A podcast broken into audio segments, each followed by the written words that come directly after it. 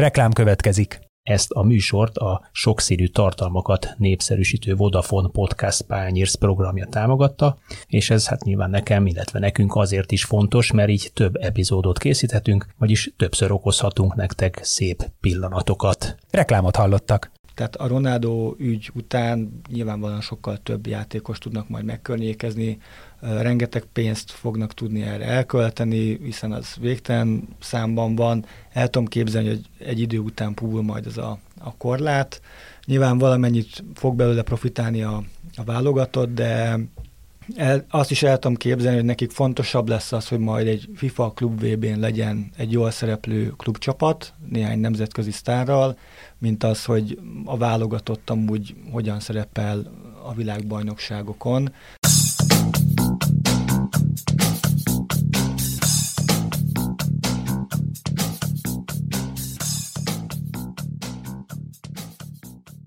Sziasztok! Ez itt a Zicser, a 24.hu focis podcastja. Én Kálnoki Kis Attila vagyok, és ezúttal itt ül velem a stúdióban Zsibarás Gergő, a Force magazin főmunkatársa. Szia Gergő! Sziasztok, köszönöm a meghívást! Telefonon pedig eh, nem olyan messze, de azért mégis telefonon kapcsoljuk Dénes Ferencet, sportközgazdász egyetemi oktatót. Szia, Feri! Szervusztok, én is örülök, hogy itt lehetek. Eh, az e hétre kiválasztott témánk az, ami tulajdonképpen uralja most már lassan több mint két hete itt a, a futballvilág tematikáját, függetlenül attól, hogy spanyol bajnokság zajlik, angol bajnokság zajlik, itt mindenki a szaudi bajnokságról beszél, ami az európai futball körben, vagy futball szerető körben, futball érdeklődők körében azért viszonylag ritka esemény, hogy egy távoli bajnokság csapatait kezdik el figyelni az emberek, ismerkedünk Al-Hilállal, Al-Nasrral. Mi történik Szaudarábiában, mi ez a jelenség, mi ez a Ronaldo jelenség, mi ez a, a Ronaldo által kiváltott újabb cunami? Gergő, te hogy látod ezt a történetet? Akkor kezdjük a friss hírekkel, nem? Kezdjük Ami a friss hírekkel, a igen. Mundo Deportivo megírta, hogy 350 millió dollárért Messit is szeretnék megszerezni a szaudi bajnokságban az Al Hilal csapata. Idefele pont azon gondolkoztam, hogy amennyire képtelennek tűnt mondjuk Ronaldo leigazolása, még december elején, ugye nyáron voltak az első plegykák, annyira nem elképzelhetetlen most már Ronaldo leigazolása után egy messzi üzlet is, hogy összejöhet, ha nem is a következő nyáron, de akár két-három éven belül. Azért nem a következő nyáron, mert hogy még mindig tiltás alatt lesz az álhilál? Nincs már tiltás már alatt. Tiltás. Uh, ugye a, ez a Ronaldo ügyben is egy fontos szál volt, és szépen össze is érnek ezek a szálak, ami mondjuk a szaudi bajnokság tulajdonosi szerkezetét ismerve nem is annyira meglepő. Ugye a, a nyáron már az Al-Hilal megkereste uh, Ronaldot, tehát az első kapcsolatfelvétel klubszinten Szaudarábiából, Ronaldo irányából az Al-Hiláltól jött, ők a négyszeres bajnokok, az elmúlt négy év bajnokságát ők nyerték meg, ők a bajnokok ligája címvédői Ázsiában, tehát ő az a kirakat csapat, aki most, ha, ha valaki le kell, hogy igazolja Szaudarábiából Ronaldot, akkor ők azok. Csak hogy nekik volt egy olyan ügyletük az Al Nasserrel, ami miatt a mostani igazolási szezonban, talán már nyáron is, de vagy nyár végén ö, kizárták ugye a piacról őket, nem igazolhattak, Szaúd-Arábián belül új játékos nem regisztrálhattak be, ezért jött képbe aztán az Al Nasser, és így került végül is Ronaldo a, a Al Nasser csapatához, ahol ugye kimondott cél, hogy, hogy letaszítsák a trónról az Al Hilát. Most már ezt is tudjuk, ugye ez, ez is egy olyan dolog, amit három heten nem tudtunk. Igen. Feri, gazdasági, pénzügyi értelemben hogyan lehet ezt értelmezni, ezt az üzletet, amit, hogyha jól emlékszem, akkor más két és fél évre 200 millió euró plusz 100 millió euró aláírási pénz ben, bár vannak viták, mert van, aki évi 200 milliót írt egyébként, tehát ilyen nagyon sokféle Én információt a szaudi állami médiát néztem, ott, ott az évi 220-at írták, az első hírek az európai sportodalkon írtak kettő és fél évre 220-at, nagyon úgy néz ki. Én még, én még olvastam egyszer egy 100 milliót is, szóval Feri, hogy, hogy lehetett ezt a hogy lehet ezt az összeget, ezt a irgalmatlanul nagy összeget piaci alapon értelmezni? Lehet-e és egyáltalán kell-e? Uh, először azt mondom, tehát kapásból azt vágnám rá, hogy nem érdemes ezzel foglalkozni, hiszen ez egy meg nem térülő beruházás. Azért uh, ezt a hype-ot látva azért uh, egy kicsit adnék egy százalék esélyt, hogy akár még meg is térülhet uh, ez a beruházás, ami uh, elsőre engem is meglep, de, de olyan típusú média figyelem irányul Ronaldóra, és erre az egész projektre, ami adott esetben jól menedzselt, jól menedzselve, akár még komoly pénzt is termelhet a, a csapatnak. Na most ugye nem feltétlenül csak Európára kell gondolni, hanem az alapvilágra. Ezt többször elmondtam már itt a podcastban, különféle beszélgetésekben, de és ezt szeretném is, hogyha a beszélgetésünk egy, egy fontos része és iránya lenne, hogy újra elmondjam azt, hogy, hogy változóban van a futballvilág. Tehát az, amit mi ismerünk egy heliocentrikus világkép, hogy csak Európában van futball, esetleg még Argentinában, meg Brazíliában, de ők is csak inkább uh, ilyen beszállító körben van, csak tehát akarom lefesteni azt a, azt a légkört, ami, ami az átlag fogyasztó, az átlag szurkoló gondolkozik az európai labdarúgásról. Ez alapvetően változóban van. Például abban, hogy a világbajnokság kapcsán megjelent felmérések azt mondják, hogy az arab országokban nagyon komolyan érdeklődnek a futball, a futball iránt. Tehát szerintem ezért is lehetett az az egész Saudi projektet beindítani labdarúgás vonalon is, mert látták a katari sikert, um, sokfajta sikert, nem elsősorban gazdasági sikert, de hogy igenis uh, van, van piaci potenciál ebben a térségben.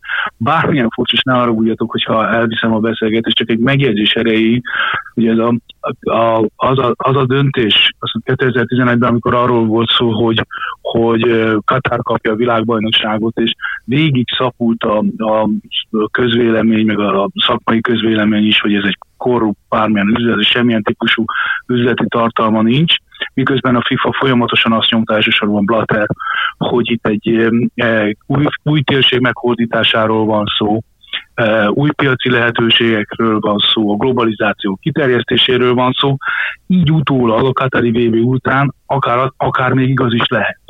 Szóval az alaptérségben a felmérések azt mutatják, hogy nagyon komoly e, piaca van, vagy fellendülőben van a labdarúgás piaca, és ez az, ami szerintem alapvetően mozgathatja a, a szaudiakat. De nem, nem, nem gazdasági kérdés, hanem részben ennek a, a, a, az arab futballnak a felépítése, a, ami azért azért egy fontos projekt, hiszen nagyon nehéz betörni erre a piacra, Dél-Amerika, Európa és most már Észak-Amerika mellé. De hát legfőképpen ez egy soft power, ami a, a, a, a szaudi rendszer, az olajországok imázs építéséhez tartozik, és egy nagyon-nagyon összehangolt jelenségről van szó, Katárról, az Egyesült Arab Emírségekről és most Szaudarábiáról, amely országok egyrészt meghódítják az európai labdarúgást, lásd Paris Saint-Germain, Manchester City és most a Newcastle United, másrészt ennek, ennek a farvízen pedig felépítik a saját. Ezt akartam mondani pont, hogy akkor, amikor a profit kérdése előkerül, akkor ugye a nagy összegek miatt pénzben gondolkozunk, több mint valószínű, hogy a királyi család Szaudarábiában nem pénzben fogja mérni ezt a profitot. És én nekem Katar kapcsán is mindig az jut eszembe, hogy, hogy valószínűleg nagyon keveset értünk abból, hogy ezek a iszonyatosan nagyot álmodó olajmonarchiák mekkora hatással vannak jelenleg a, a világra. Tehát az, hogy Katarba el tudtak vinni egy világbajnokságot nagyon korrupt módon, tehát azt hiszem, hogy um, hogy is mondjam, uh, inkább azt venném ide be, hogy mondjuk azért Németországról is kiderült, hogy, hogy a, a korrupció a szerepet játszott a, a világbajnoki pályázatában.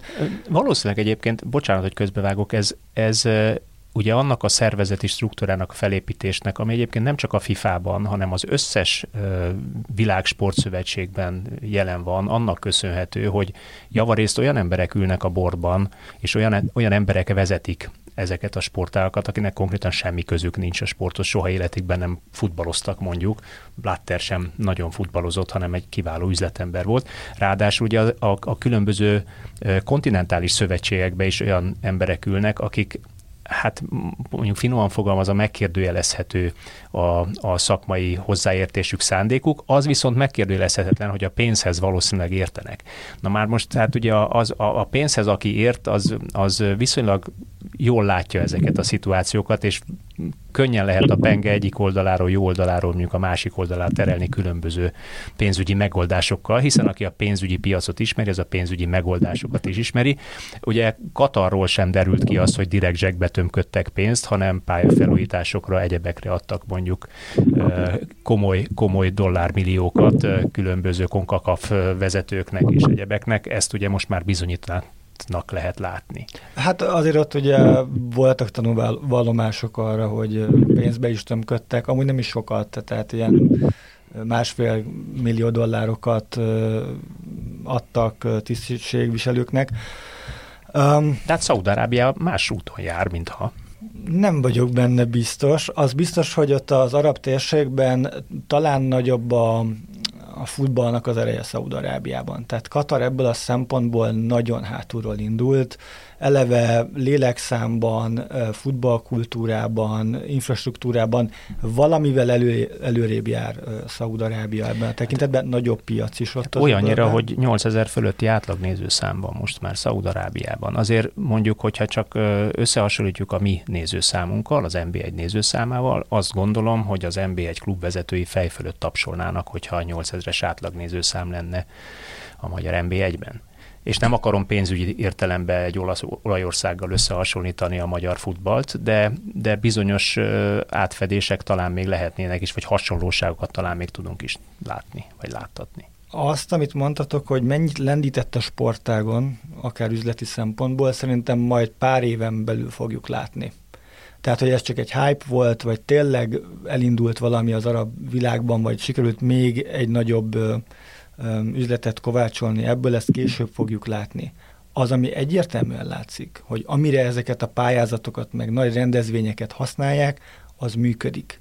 Tehát arról, amikor Ronaldo leigazol Szaudarábiában, senki nem beszél már, hogy ez egy olyan ország, aminek a második számú vezetője a Washington Post újságíróját megölette. Ez nem téma. És ezek a, a nagy rendezvények, ezek a több száz millió dolláros befektetések erre jók. Mert majd akkor, amikor 20-30 év múlva, mert ők ebben gondolkoznak, az olaj mondjuk nem lesz már akkora üzlet, mint ma, akkor majd oda fogunk járni nyaralni, meg ö, ilyen aktivitásokra, meg rendezvényekre, ö, és akkor már senkit nem fog érdekelni, hogy amúgy 20-30 évvel ezelőtt ezek a monarchiák mit csináltak. És azért... Az a jelenség, amiről beszélsz, ezt ugye sportmosásnak hívja a, a szakirodalom, tehát valóban itt többről van bármit szó, soft powerről szó, hanem tényleg tisztára mosni a pénzügyi keretek között a, a, a futballon keresztül és a sporton keresztül a dolgot, és annyira igaz, amit mondasz, hogy ez a bizonyos befektetési alap amelyik a Newcastle megvásárolta a szaudarábiai befektetési alap, amely egyébként a világ legnagyobb, legtőkerősebb befektetési alapja, az ugye nem csak a futballban, hanem például a Disneyben is szerzett már 10%-ot, és Szaudarábiának nagyon komoly felépített 10 éves terve van rendezvényekkel, csapatokkal, és ezek szerint sztárok leigazolásával. És ebből a szempontból kell szerintem vizsgálni ezt a befektetést is. Ez egy apró pénz, ha azt nézzük, hogy Nekik hogy Ronaldo, apró, innen nézze óriási. Nem csak, a, nem csak a szaudi államnak a gazdagsága miatt. Ezt, ezt egy költségvetési tételnek kell nézni, egy tíz éves ország stratégiában. Ez nagyon sok országnak amúgy ilyen szempontból apró pénz lenne. Nyilván az európai klubokhoz képest hatalmas összegekről beszélünk. Az az, a kíváncsi vagyok arra, hogy, hogy mennyire fogja ez majd megtolni a, a játékos inflációt. Tehát ugye akkor, amikor a, a Párizs megvette Neymart, és mindenki tudta, hogy a Barcelonának van 222 millió eurója, akkor egy Dembelét el lehetett adni 105 millió euróért. Nyilvánvalóan nem ért annyit, bármennyire kiváló játékos, és láttuk a következő években, hogy hogy húzza fel ezeket a, a játékos piaci árakat a, ez, a, ez, a, ez az üzlet, és ezek a pénzek megjelentek az európai labdarúgásban. Én arra is kíváncsi vagyok, hogy a Ronaldo üzletnek ilyen formán lesz-e majd hatása az európai futballra, hogy tovább pörgeti ezt a játékos inflációt, miközben amúgy a legtöbb klub ma már sokkal nehezebben szerez forrást a piacról, mint mondjuk két évvel ezelőtt. Feri, én arra lennék kíváncsi, bocsánat, arra lennék, arra lennék kíváncsi, kicsit abba belekapaszkodva, amit mondtál, ugye, hogy a, ezek a futball erőközpontok hogyan alakulnak, és hogy hogyan próbál ebbe a erőközpont szerepbe e, belekerülni ez a szaudi vagy ez az arab világtérség, hogy e, van ennek reális esélye, hogy mondjuk a szaudarábiai bajnokság, 16 csapatos szaudarábiai bajnokság egy olyan e, kedvelt labdarúgók által kedvelt célponttá váljon, komoly labdarúgók által kedvelt célponttá váljon, akik szívesen igazolnak oda, ezáltal valóban a bajnokság minősége és színvonal emelkedik. Emelkedni fog ezáltal, emelkedni fog-e ezáltal a televíziós nézettsége, nem csak az arab világban, hanem mondjuk más kontinenseken. Tudnak-e ebből is profitálni, hiszen ugye azért azt tudjuk, hogy a futball világ nagy, legnagyobb bevételi forrása az a közvetítési jogdíjból van. Ugye a egy hosszú távú mérlegelés van a, a, a játékosoknál nevezetesen. A, ugye sportközgazdászként azt tételezzük fel minden sportolóról, hivatásos sportolóról, hogy maximalizálni akarja a bevételeit. Rövid és hosszú távon, és ez, ez a kulcskérdés. Ugye azért óckodnak a játékosok idézőjelben ilyen nagy ligákba elmenni, mert azt gondolja, hogy lerombolja azt az imást, amivel ő majd a pályafutása után akar valamit kezdeni tehát Ronaldóról is ezt mondogatták, meg ő is mintha tett is rá célzás, hogy ugye ő a bajnokok ligájában a központban akar szerepelni, mert egyébként a CR7 márkát hosszú távon így tudja a legjobban építeni. Ugyanakkor az ha elég sok pénz van, és 200 millió vagy 220 millió dollár per év, vagy nem per év, most ebből a szempontból már majdnem mindegy, nem mindegy persze, azért már akkora összeg, amin érdemes elgondolkozni. Ez az egyik. A másik dolog, hogy nem feltétlenül abban keresed a, dolgo, a helyedet, hogy a szaudarábiai bajnokságot építsd fel, hanem azt mondod, hogy ha itt lesz tényleg egy globalizált futballvilág, adott esetben ugye most már évek óta napi renden van, nem csak az Európai Szuperliga, de mondjuk egy globális liga, tehát a világ öt kontinensének mm, futballcsapatai nem kiesési rendszerben, vagy először kiesési rendszerben, aztán bajnoki rendszerben e, e, csináljanak egy világligát, abban, ha most jól körülnézünk, arab csapat nem nagyon fér be. De ha azt mondod, hogy 8-10 év múlva van ez, ennek a valós realitása, addigra már elképzelhető, hogy fel tudsz építeni egy olyan csapatot, amire legalábbis egy van. Azért nem nehéz megtalálni a párhuzamot Magyarországgal ebben sem.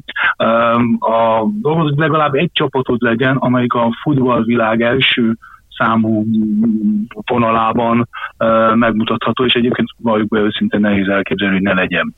Tehát akik ennyi pénzt nyomnak a labdarúgásba, azoknak kell valamilyen csapat, de hogy kell, hogy a csapat legyen, ahhoz kellenek játékosok is. Tehát magyarán igen, felépíthető, és még egy utolsó rövid mondat, ugye a internetet görgetve, meg nézegetve, ugye gyakran előjönnek azok a mémek, amelyek azt mondják, hogy Manhattan mondjuk 1920-ban egy csupasz sziget volt, semmi, csak egy nagy liget volt, és ha megnézed mondjuk egy nem több mint 80 évvel később, meg a világ egyik legnagyobban felépített országa, ugyanezt meg tudod, vagy szigete, ugyanezt meg tudod nézni Las Vegasra, már egy sokkal rövidebb idő alatt, vagy legutóbb ugye Dubájról láthatunk ilyen képeket, az meg ott tényleg évtizedben mért az a változás, hogy két évtized alatt a semmi sivatagból lett egy világváros. Tehát pénzből nagyon-nagyon sok minden felépíthető, szinte minden. És klubcsapata sokkal könnyebben. Ugye Katar pont megmutatta, hogy kézlabda világbajnokságra össze tudta vásárolni a válogatottat, futballban nem. Amúgy ott egy jó programjuk is volt, totális égés volt, klubcsapattal nem fogod magad így megégetni. Azért erősen halad. Bocsánat, ugye, hogy, hogy a futballban ugye meg felvetődik az, ugye azért nem tudott Katar szerepelni, mert nem engedett a nemzeti válogatottba ugyanazt a futballban, mint a kézilabdában. Igen, ez, de ez, ez is ezt mondom, hogy ez volt a különbség. De ez is, igen, de ez csak időkérdése.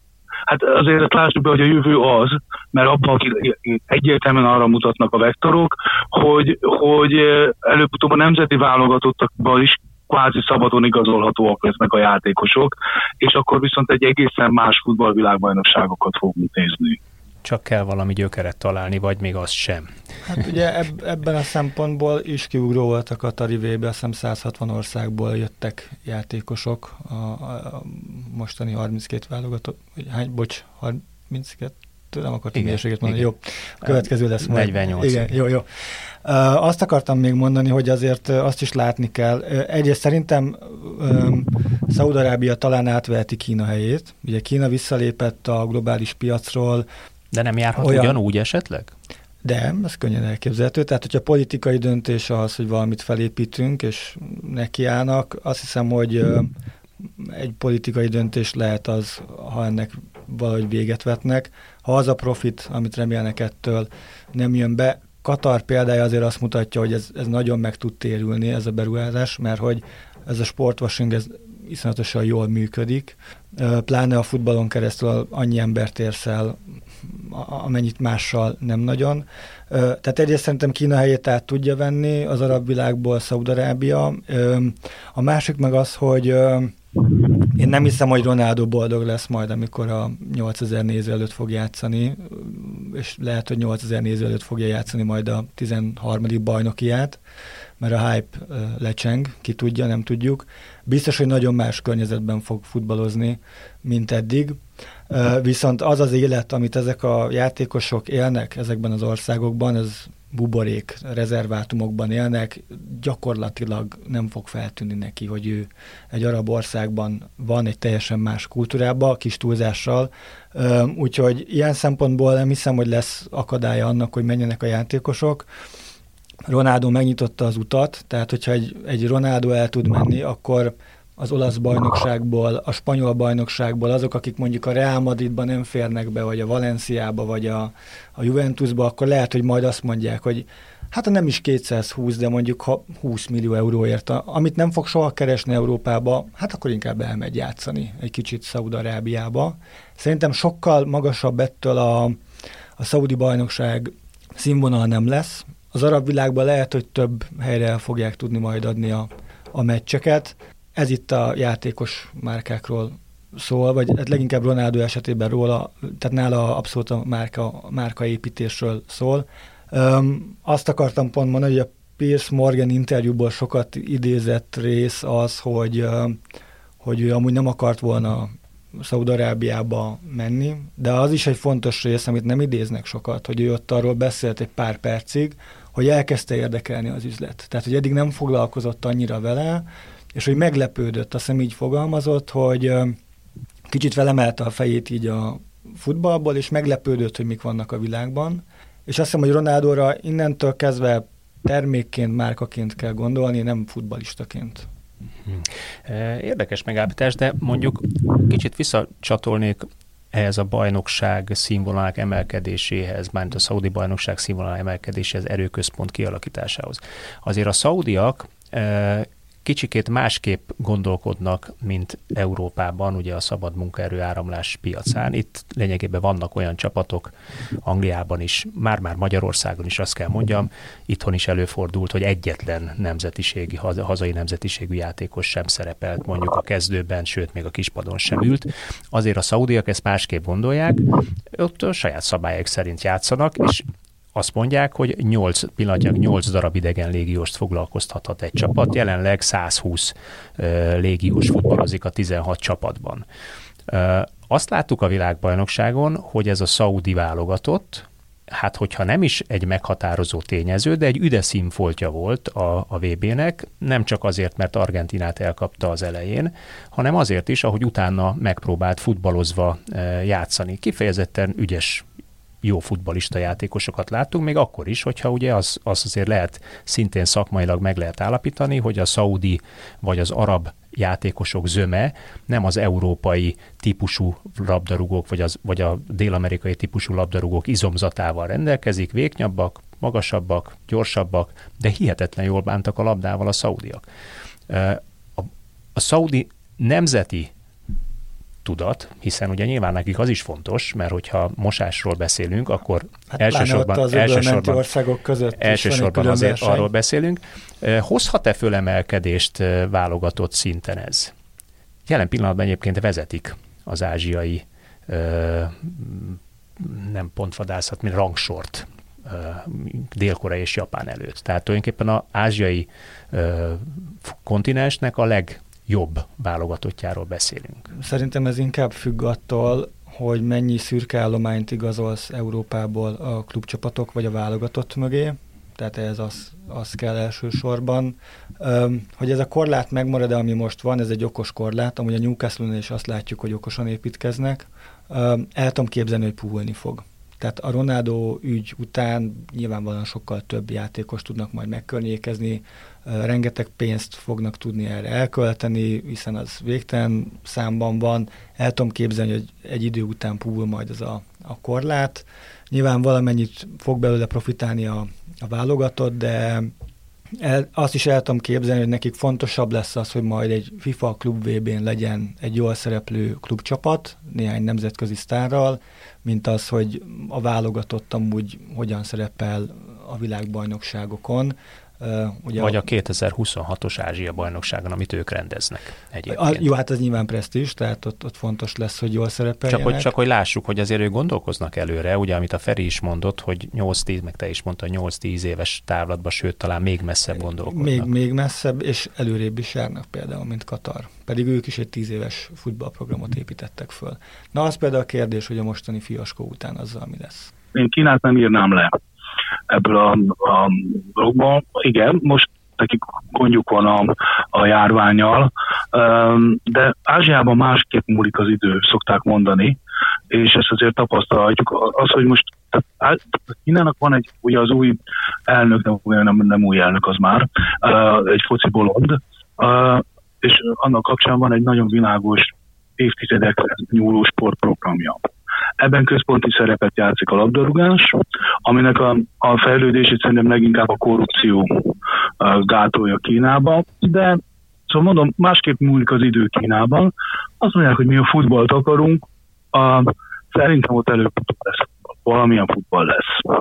Az elképzelhető, én csak azt mondtam, hogy most ezt a helyzetet kihasználhatja Szaudarábia. Tehát ez egy a másik, amire, amire, a másikra, amire érdemes figyelni, az szerintem India, Ugye most az is egy elég friss hír, jól összefoglaló az egyik honlapon, hogy, hogy India is indított egy nem több mint másfél-két tizedes programot, ha jól emlékszem 2040-ig, amire azt mondja, hogy, hogy ők hogy ők 12 ö, okos stadiont akarnak építeni, meg 50 nagy stadiont, ö, és van egy 1,3 milliárdos ö, ö, lakosság. Egészen mások a nagyságrendek, még egyszer mondom, mint, mint Magyarország, vagy akár Európából nézem. Most az, azt mondod, hogy a 12 darab stadion az sehol sincs a magyar stadionépítési programok képest relatíve. Na de ha azt gondolod, hogy akár egy 48 csapatos VBS hány darab stadionra van szükség, nagyjából 10-12-re. Pont annyit, amit építeni fognak, és egy 48 csapatos VB-t Németországon és Anglián kívül senki nem fog tudni megrendezni Európában. India úgymond lazán meg fog tudni. És azért ezek fontos dolgok. Tehát India, Kína, Szaudarábia, vagy ha úgy tetszik, akkor az arab térség, Észak-Amerika, um, óriási fejlődés, ők, egy piaci alapú és nagyon masszív fejlődésen mennek keresztül, tehát még egyszer megismétem, fontosnak gondolom ezt a, a dolgot, az európai, tehát az a labdarúgó világrend megváltozóban van, és persze fel lehet mondani tamáskodva, hogy majd meglátjuk, meglátjuk, de azt gondolom, hogy a, a trendek egészen világosak, hogy ez a mekkora időtáv alatt fog megváltozni ténylegesen is, hogy Európa mikor veszíti el a vezető szerepét, vagy legalábbis lesz csak egyik versenytárs, abban különbözhetnek a vélemények, de szerintem az megkérdőjelezhetetlen, hogy egy globalizált labdarúgásban az európai labdarúgás súlya, érdekérzényesítési lehetőségei folyamatosan csökkenni fognak. Ilyen szempontból akkor a labdarúgás csak követi azokat a e, világpolitikai és gazdaságpolitikai eseményeket, amik zajlanak már egy lassan egy évtizede, hogy Európa e, ereje, vagy az öreg kontinens ereje kezd háttérbe szorulni minden tekintetben? Surprise, um, mert ugye a kettő között nagyon szoros összefüggés van. Ugye um, a sportot, futball csak pénzből lehet csinálni, és ha, ha másoknak van pénzük, nem neked, akkor mások fognak futballt csinálni. Még egyszer mondom, azért a kultúra nagyon fontos összetevője ennek, de a, a, ennek a befolyásoló tényező csak az időtávlatot jelenti, nem pedig azt, hogy, hogy, hogy csak pénzből nem lehet futballt építeni. De lehet. Az a válaszom erre, spekulálni tudok egyrészt, másrészt a, ugye a válogatott tornák szintjén biztos, hogy elveszítette, tehát nincs döntő szava. Nagyon érdekes, hogy miközben a FIFA szervezete olyan, amilyen, tehát mindig, mindig nagy öröm, hogyha a végrehajtó bizottság minden tagja szabadlábon van, ugye. Közben, ha kitalálják, hogy klub VB lesz, hogy száz csapatos VB lesz, tehát e, ebbe az UEFA gyakorlatilag nyomást nem tud helyezni a, a FIFA-ra. Viszont van egy másik világpolitikai trend is, ugye, ami arról szól, hogy a tudástőkét azt a felemelkedő ázsiai nagyhatalmaktól, autoritár államoktól megóvjuk, és elvágjuk tők, őket tőlük. Kíváncsian fogom szemlélni a következő éveket, hogy az UEFA-nak lesznek-e arra bármilyen törekvései, hogy a futballban lévő tudástőkét azt a kontinensen tartsa, és ezzel a klubfutballban megtartsa mondjuk a, a vezető helyét az UEFA. Lehet, hogy lesz ilyen, ma még nem tudjuk ezt elképzelni, hogy majd nem engedik meg azt, hogy mondjuk Szaudarábiába vagy Kínába európai szakemberek dolgozanak, nem tudom, hogy lesz-e ilyen, de ahogy a világpolitikában megtörténik ez, úgy el tudom képzelni, hogy itt is emelkedni fog majd egy fal, mert az UEFA erős, és a tudástőke azért nagyon sokat számít abban, hogy, hogy milyen futball tudsz építeni. Erről teljesen vitatkozom, mert ez nem, sem, semmilyen, az UEFA semmilyen ereje nem lesz erre. A, hogy tiltod meg, hogy hogy Pintér Attila, a mi sztáredzőnk el akar menni Szaudarába, és azt mondja, hogy nem mehet el. Abba az a UEFA-ba, amelyik most könyörög az Európa Értem. Én most csak spekuláltam a párhuzamba állítva a világpolitikai trendeket, tehát van egy ilyen Rosszabb hírem van, ezt elmondtad, rosszabb hírem van, mert egyébként a tudásközpontok most már éppen ezekben a térségben, Kínában és az Arábiában épülnek. Hát nem az a kérdés lassan már, hogy elengedik-e a tudástőkét, hanem hogy beengednek-e oda minket. Hát például az összpályán említem, mint a világ egy legfejlettebb uh, ilyen képzőközpontját.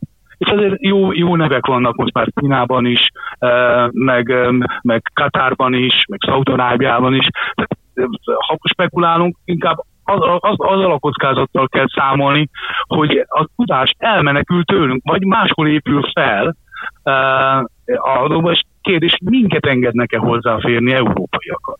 Hiszen a tudás ugyanolyan, mint a sport, vagy amit a, kezdted a beszélgetés elején, ugye pont ezzel kezdted, hogy a, a sport, a sportoló, az megpróbálja maximalizálni a rövid sportpályafutás alatti bevételeit, az egyző az lényegében ugyanilyen. Tehát ahol a tudás, a szakmai tudás ö, megvan, az megpróbálja pénzét tenni, oda megy, ahol fizetnek, és ez pillanatnyilag ugye ö, az európai pont, pont az európai munkaerő áramlási szabadság nem, nem szab ennek gátat, nem is tud gátat szabni, szerintem sem. Oda megyek, ahova éppen megfizetnek. Persze, Európán belül igen, de hát itt de hát a, szét kell választani, ugye a klubfutballt. Ázsiába is mehetek a, akár, meg...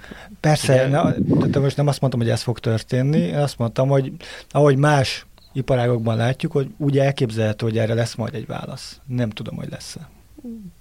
Meglátjuk. Én is nehezebben Szerintem az UEFA nagyon gyenge az uefa ugye a saját hátterében is komoly uh, uh, harcot kell vívnia, mert ugye van egy másik trend az európai labdarúgásban, nevezetesen a koncentráció, és ott is elenge, egyszerűen nem tudom elképzelni, hogy ne legyen európai szuperliga valamilyen módon. Az, csak az a kérdés, hogy az UEFA-t benne engedik részvényesként, vagy nem adópa, mint ahogy a hírek szerint ez volt az első ötlet, hogy legyen egy részvénytársaság az Európai Szuperliga, és abból, ha jól emlékszem, 10-15 százalékot kért az UEFA. És megint azt kell mondom, hogy nem az a kérdés, hogy lesz-e vagy nem, hanem az UEFA hova fog menni. Hát az UEFA az egy bürokratikus szervezet, és nagyon, ilyen értelemben nagyon gyenge dolog. Akkor lehet erős, ha az, a, a labdarúgást teljesen átveszi a politika mert erre nagyon komoly uh, szándék van.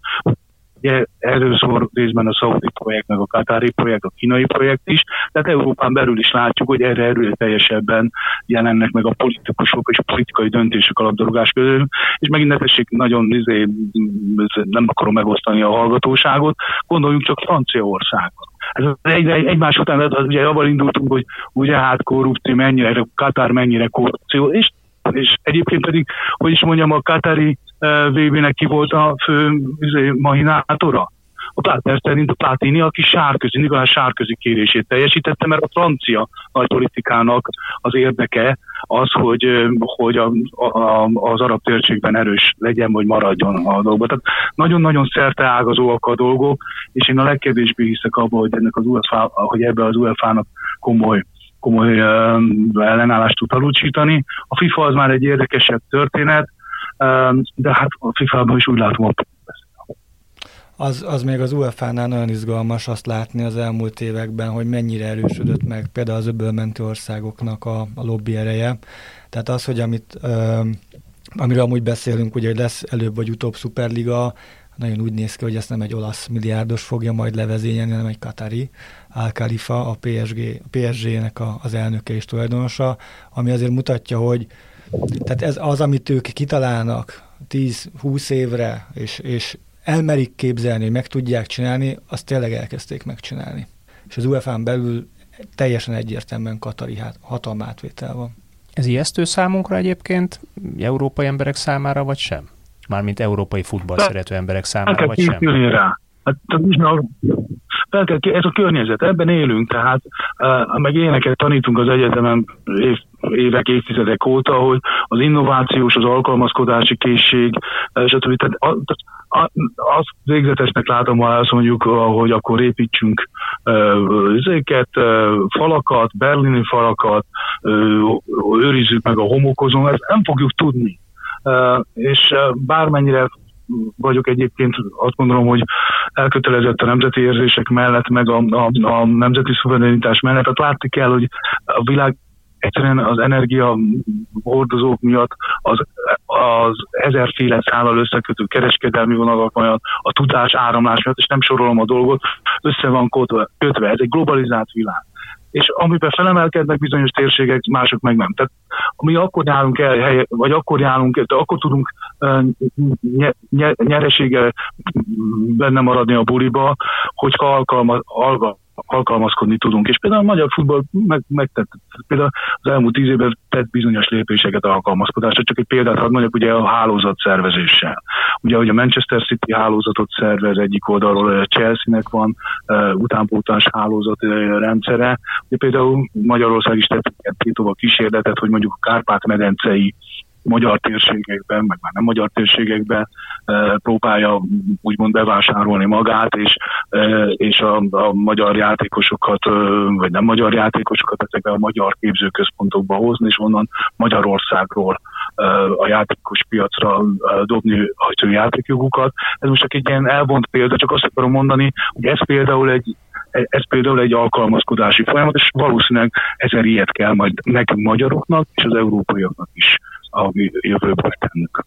Én sem az ijesztő, nem ijesztő tengen helyezném el, egyszerűen ez történik, ebbe az irányba változik a, a futball, um, és a szurkolókat meg nem nagyon érdekli. Tehát amíg vannak jó meccsek, meg minél több uh, Real Madrid-Barcelona meccs, ugye most már Szaudarábiában is lesz egy, mert ott is kell tartani egyet, Um, addig nem hiszem, hogy őket ez izgatja, hogy amúgy a UEFA-ban ki a főnök.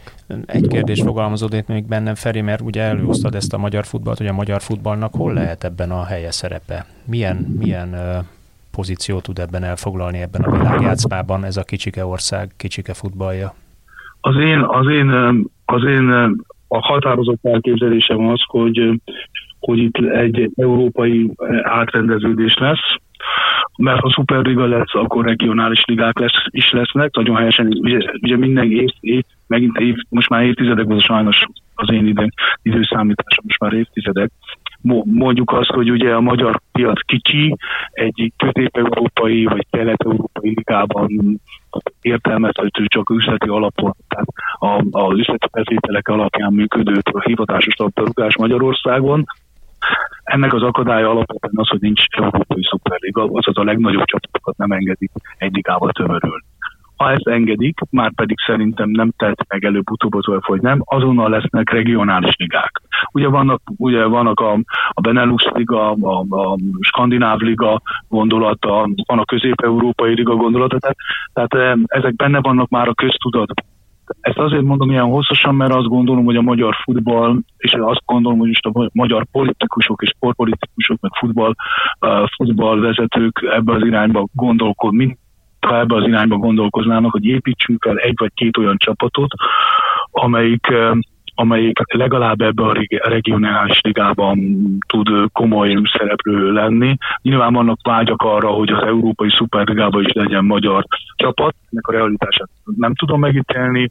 Ugye elsőre azt mondanám, hogy nincs, de már annyiszor meglepődtem ezen, hogy, hogy akár bármi lehet, de hogy legalább ezen a regionális ligában a Ferencváros, mondjuk a Fehérvár, az Újpest, ne Isten a Felcsút, tehát hogy legyenek csapataink, akiknek egyébként azt mondod, hogy egy valóban a, a, a Puskás arénába kell játszani a meccseiket, mint ahogy most a Pradi az Európai Liga meccseit, mert már a 20 ezer stadion kicsi. Na, most ha 60 ezerre néző előtt játszod a meccseidet, akkor már realitás az az, hogy jegybevételekből, televíziós közvetítésekből, szponzorációból, merchandisingból megkeresd azt a pénzt, amit most uh, a, alapvetően a állami cégek uh, szponzorációja jelent. Szóval azt gondolom, hogy ez az irány, vagy ezt látom, hogy ez, ebben az irányban mozogunk, és nehéz elképzelni ennél, ennél másabbat vagy jobbat, mert ugye az alternatíva az lenne, hogy építesz egy magyar ligát, hiszen ha a bevételekből gazdálkodsz, mint a Csaba Gyöngye, Minari kedével a régi idők fociában, akkor is épp felépített értelmezhető futball lehet. Az egy állami segítség nélküli magánfutball, csak abban aztán tényleg nem hogy az európai, de még a kelet-európai perifériára se fogunk beférni, mert sajnos olyan kicsi az ország mérete, hogy valós mennyiségű pénzt nem tudsz megmozgatni ahhoz, hogy 11 vagy 12 csapatot, a professzionális csapatot eltartson ez a piac.